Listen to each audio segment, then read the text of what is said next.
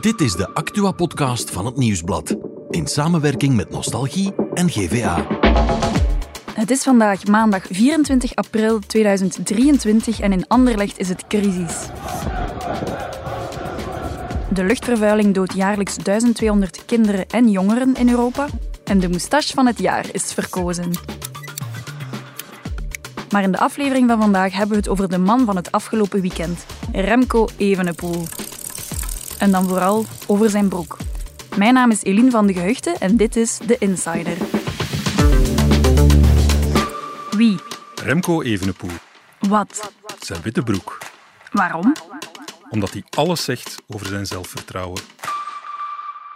Onze insider vandaag is Michael van Damme, sportjournalist bij het Nieuwsblad en ook vaste host van onze podcast De Koers is van ons. Dag Michael. Dag Eline, het is heel fijn om eens te gast te zijn in een podcast. Ja, welkom bij de Insider. We gaan het vandaag dan ook hebben over de koers, want daarom ben jij hier. Uh, we gaan het hebben over Remco Evenepoel, die zichzelf heeft opgevolgd als winnaar van Luik-Bastenaken-Luik. Ja, dat is een fantastische stoot. Het gebeurt niet vaak dat iemand twee keer na elkaar Luik-Bastenaken-Luik wint. En dan vooral nog in de trui van wereldkampioen, die regenboogtrui. Ja, ja. Dat is uh, nog maar de vijfde keer dat dat uh, gebeurt. En dat leverde de perfecte foto op. Uh, ja, in de regenboogtrui met de handen in de lucht. De foto die hij wou voor Instagram. Voor Instagram? Ja, inderdaad. Uh, hij is eind vorig jaar wereldkampioen geworden. En hij heeft dat ja, afgelopen winter herhaald van ik wil graag een heel mooie foto voor Instagram waarin ik mijn handen in de lucht steek in die regenboogtrui. En hij had ook ja, ja, aangekondigd op voorhand, geloof ik, niet? Ja, inderdaad. En zelfs nog uh, zaterdag voor de koers. We gaan eens luisteren. We weten hoe gebrand je bent om eens een uh, rit of allee, een, een, een dagskoers in die trui te winnen. Ja, dat klopt. Ik zou graag een uh, mooie foto kunnen posten op mijn Instagram maandag uh, of zondagavond. Dus morgenavond. in de wereldkampioentrui met de strepen die duidelijk te zien zijn in plaats van zo'n lederstrui erover. Dus we gaan er alles aan doen en we hebben er vertrouwen in. En ja, we hopen gewoon om, om de koers te winnen morgen. Oké, dus Michael, als ik het goed begrijp, was de motivatie van Remco om te koersen een foto op Instagram. Ja, een beetje wel. Uh, hij wou winnen natuurlijk dit seizoen, maar graag in die trui. Hij heeft al een paar keer gewonnen in de UAE Tour, maar toen was het een ploegentijdrit. Toen mocht hij die trui niet dragen. Hij heeft ook twee keer gewonnen in de ronde van Catalonië, maar toen droeg hij de trui van beste jongeren in die ronde. Een andere trui. En nu was het echt pas voor het eerst dat hij, dat hij die regenboogtrui droeg en kon winnen. En dat was inderdaad zijn grote motivatie. Oké, okay. en als ik die foto bekijk en ook andere foto's van de koers zie, ja, dan valt op, hij is helemaal in het wit, hij straalt echt, hè? Ja, helemaal in het wit en dat is wel heel uitzonderlijk, want uh, normaal gezien renners die dragen zwarte broeken. Dat is echt een ongeschreven wet, je draagt een zwarte broek. Dat komt er natuurlijk van, op een, op een koersfiets heb je geen spatborden, dus ja goed, als het een beetje regent of zo, heb je een bruine streep Niet zo uh, flatterend. Niet zo nee. flatterend. Dus dragen renners altijd een zwarte broek. Maar het is een beetje een statement geworden van renners die durven een witte broek te dragen, dan val je echt op. Eigenlijk moet je een beetje vergelijken als je naar een trouwfeest gaat, meestal draag je een zwart of een donker pak. Mm -hmm. Stel je voor dat je daartoe komt in een wit pak, ja, je valt op. Ja, dan straal je wel. Ja, inderdaad. Dus en, en Remco heeft dat gedaan. En de renners, de, de mederenners, die, die maakten daar ook opmerkingen over. Zelfs Tadej Pogacar heeft hem voor de start aangesproken van hey, Remco, witte broek knap. En uh, ja, hij zegt dat hij alleen maar positieve reacties gekregen heeft. Maar natuurlijk, ja, de buitenwereld spreekt daar wel over. Van ja, je moet maar durven aan de start staan met een witte broek. Uh, alle schijnwerpers op jou trekken.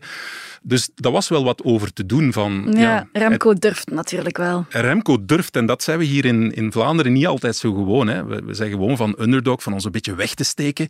Maar hij deed het tegenovergestelde. Hij zei van, hier ben ik, kijk maar naar mij.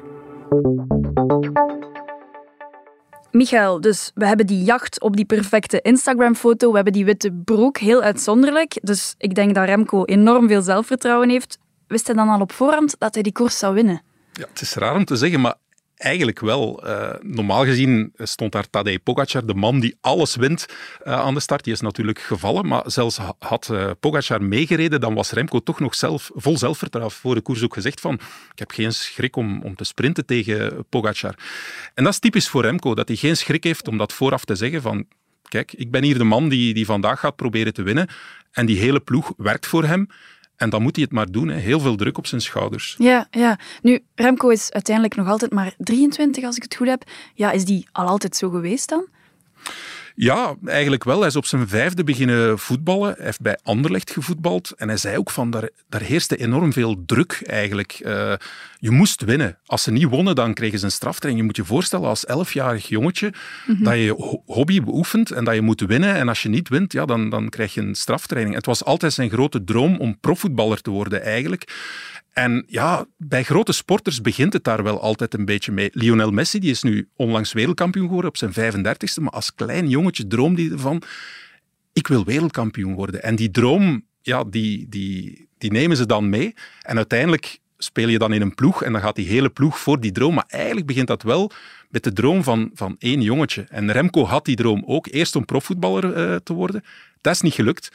En dan heeft hij een andere droom gekozen, de beste wielrenner ter wereld worden. Het is wel heel opvallend, dan eerst in dat voetballen en nu in het wielrennen. Hij heeft een droom en, en hij gaat ervoor, hij doet er ook alles voor. Ja, dat is eigenlijk ook wel een beetje um, on-Belgisch om daar dan ook zo vooruit te komen. Want hij staat daar aan die start, hij zegt daar aan iedereen of hij toont aan iedereen ik ben hier om te winnen en voor niets anders. We zijn dat eigenlijk niet zo gewend, hè? Nee, we zijn dat niet gewend.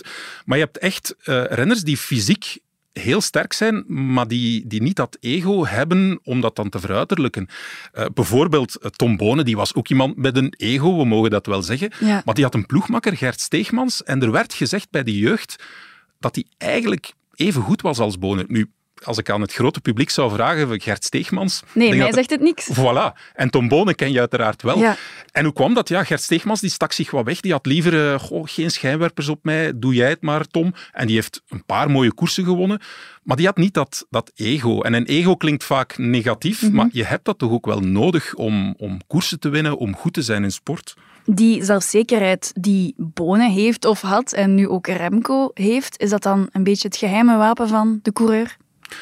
Het is zeker en vast het geheim wapen van Remco Evenepoel. Ik zou dat zo durven stellen. Ten eerste voor zichzelf. Er is een anekdote uit uh, de juniorenkoers ooit, La Philippe Gilbert, waar hij echt op een papiertje geschreven had in, in grote letters, zodanig dat zijn concurrent het konden lezen, waar hij ging aanvallen. Okay. Dus ja, dat zou je vrij arrogant kunnen noemen, maar hij gebruikte dat om zichzelf op te puppen. Maar dat zelfvertrouwen, dat straalt ook af op de ploeg.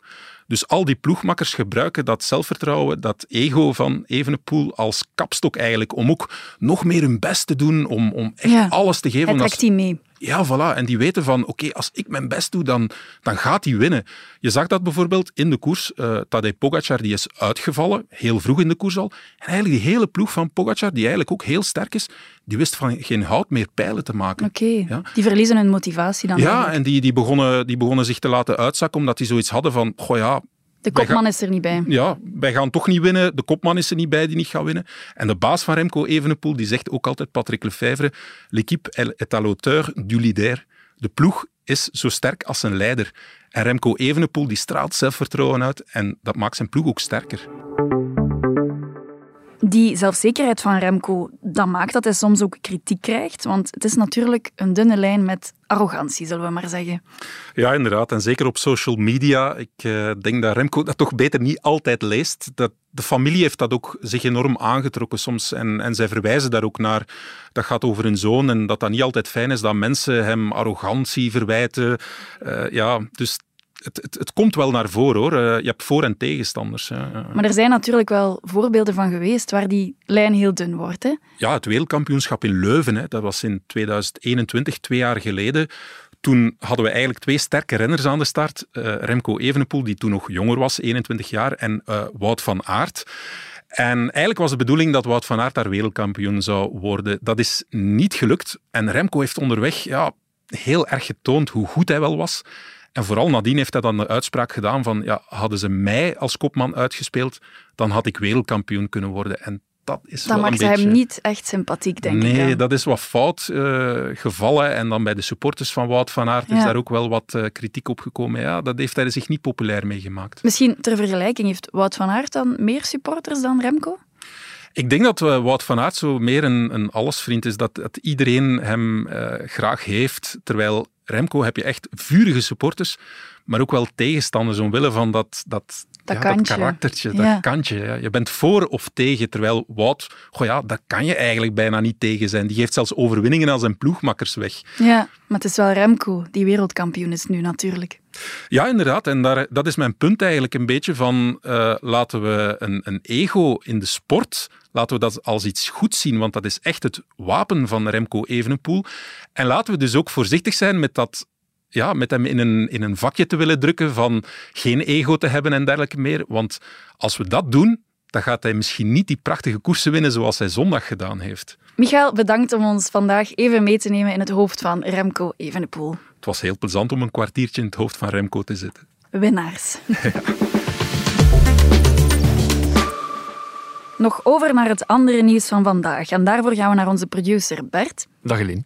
Dag Bert. Bert, het is crisis in het voetbal, of toch bij Anderlecht. Want ja, de supporters die zijn daar zodanig ontevreden dat die zelfs de perstribune hebben overvallen.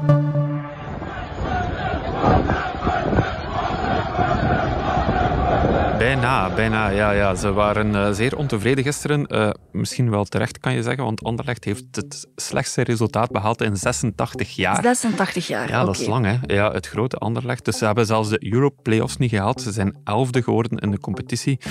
En dat is eigenlijk ja, Dramatisch. ja, dramatisch. Na een dramatisch seizoen, kan je wel zeggen. Hè. Er was heel veel gedoe rond Wouter van den Houten, zijn leiderschap. Ehm, er waren heel slechte resultaten. Ze hebben altijd achter de feiten aangehold. Er is geen geld niet meer in Anderlecht. Dan zijn ze ook nog uitgeschakeld in Europa deze week. En dan als kers op de taart nu nog elfde worden. Het was gewoon overal slecht. Mm. Ja, ze hebben Remco niet meer. Hè.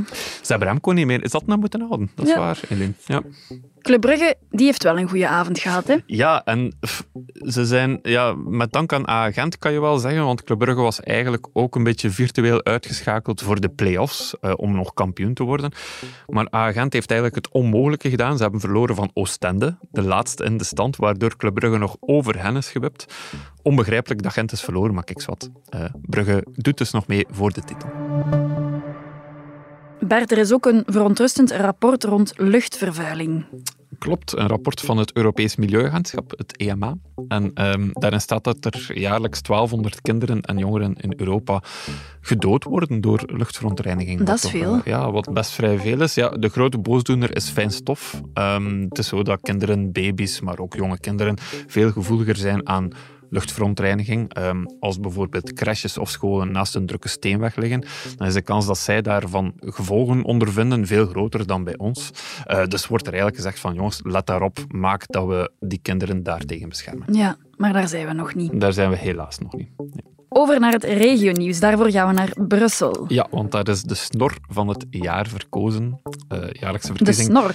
Ja, de snor van het jaar. Jaarlijkse verkiezing van de Orde van de Brusselse Moustache. Als ik dat juist uitspreek. Ik weet dat eigenlijk niet, Helene. In elk geval, winnaar is Stefan Killens. En Oké. houd u goed vast, Stefan zegt dat hij al een snor heeft staan sinds zijn 14 jaar. Oh, oké. Ja, ik zou dan denken dat blijft zo'n donsnorke voor altijd, maar bij Stefan is dat niet zo. Die heeft echt zo'n goede volwassen snor. En zijn geheim is, ehm, hij zegt, ik heb eerder een kleine moustache, maar ik verzorg het goed met lak. En de punten smeert hij in met een soort wax op basis van klei. Ga je die tip meenemen, Bert? Ik heb altijd gehoord, ehm, een man kiest geen snor, de snor kiest jou. Dus ik weet niet of ik er veel mee ben. Jij bent niet gekozen. Nee, denk het niet. Oké, bedankt Bert voor het nieuws van de dag. Dit was de Insider. Morgen zijn we er opnieuw met een nieuwe aflevering.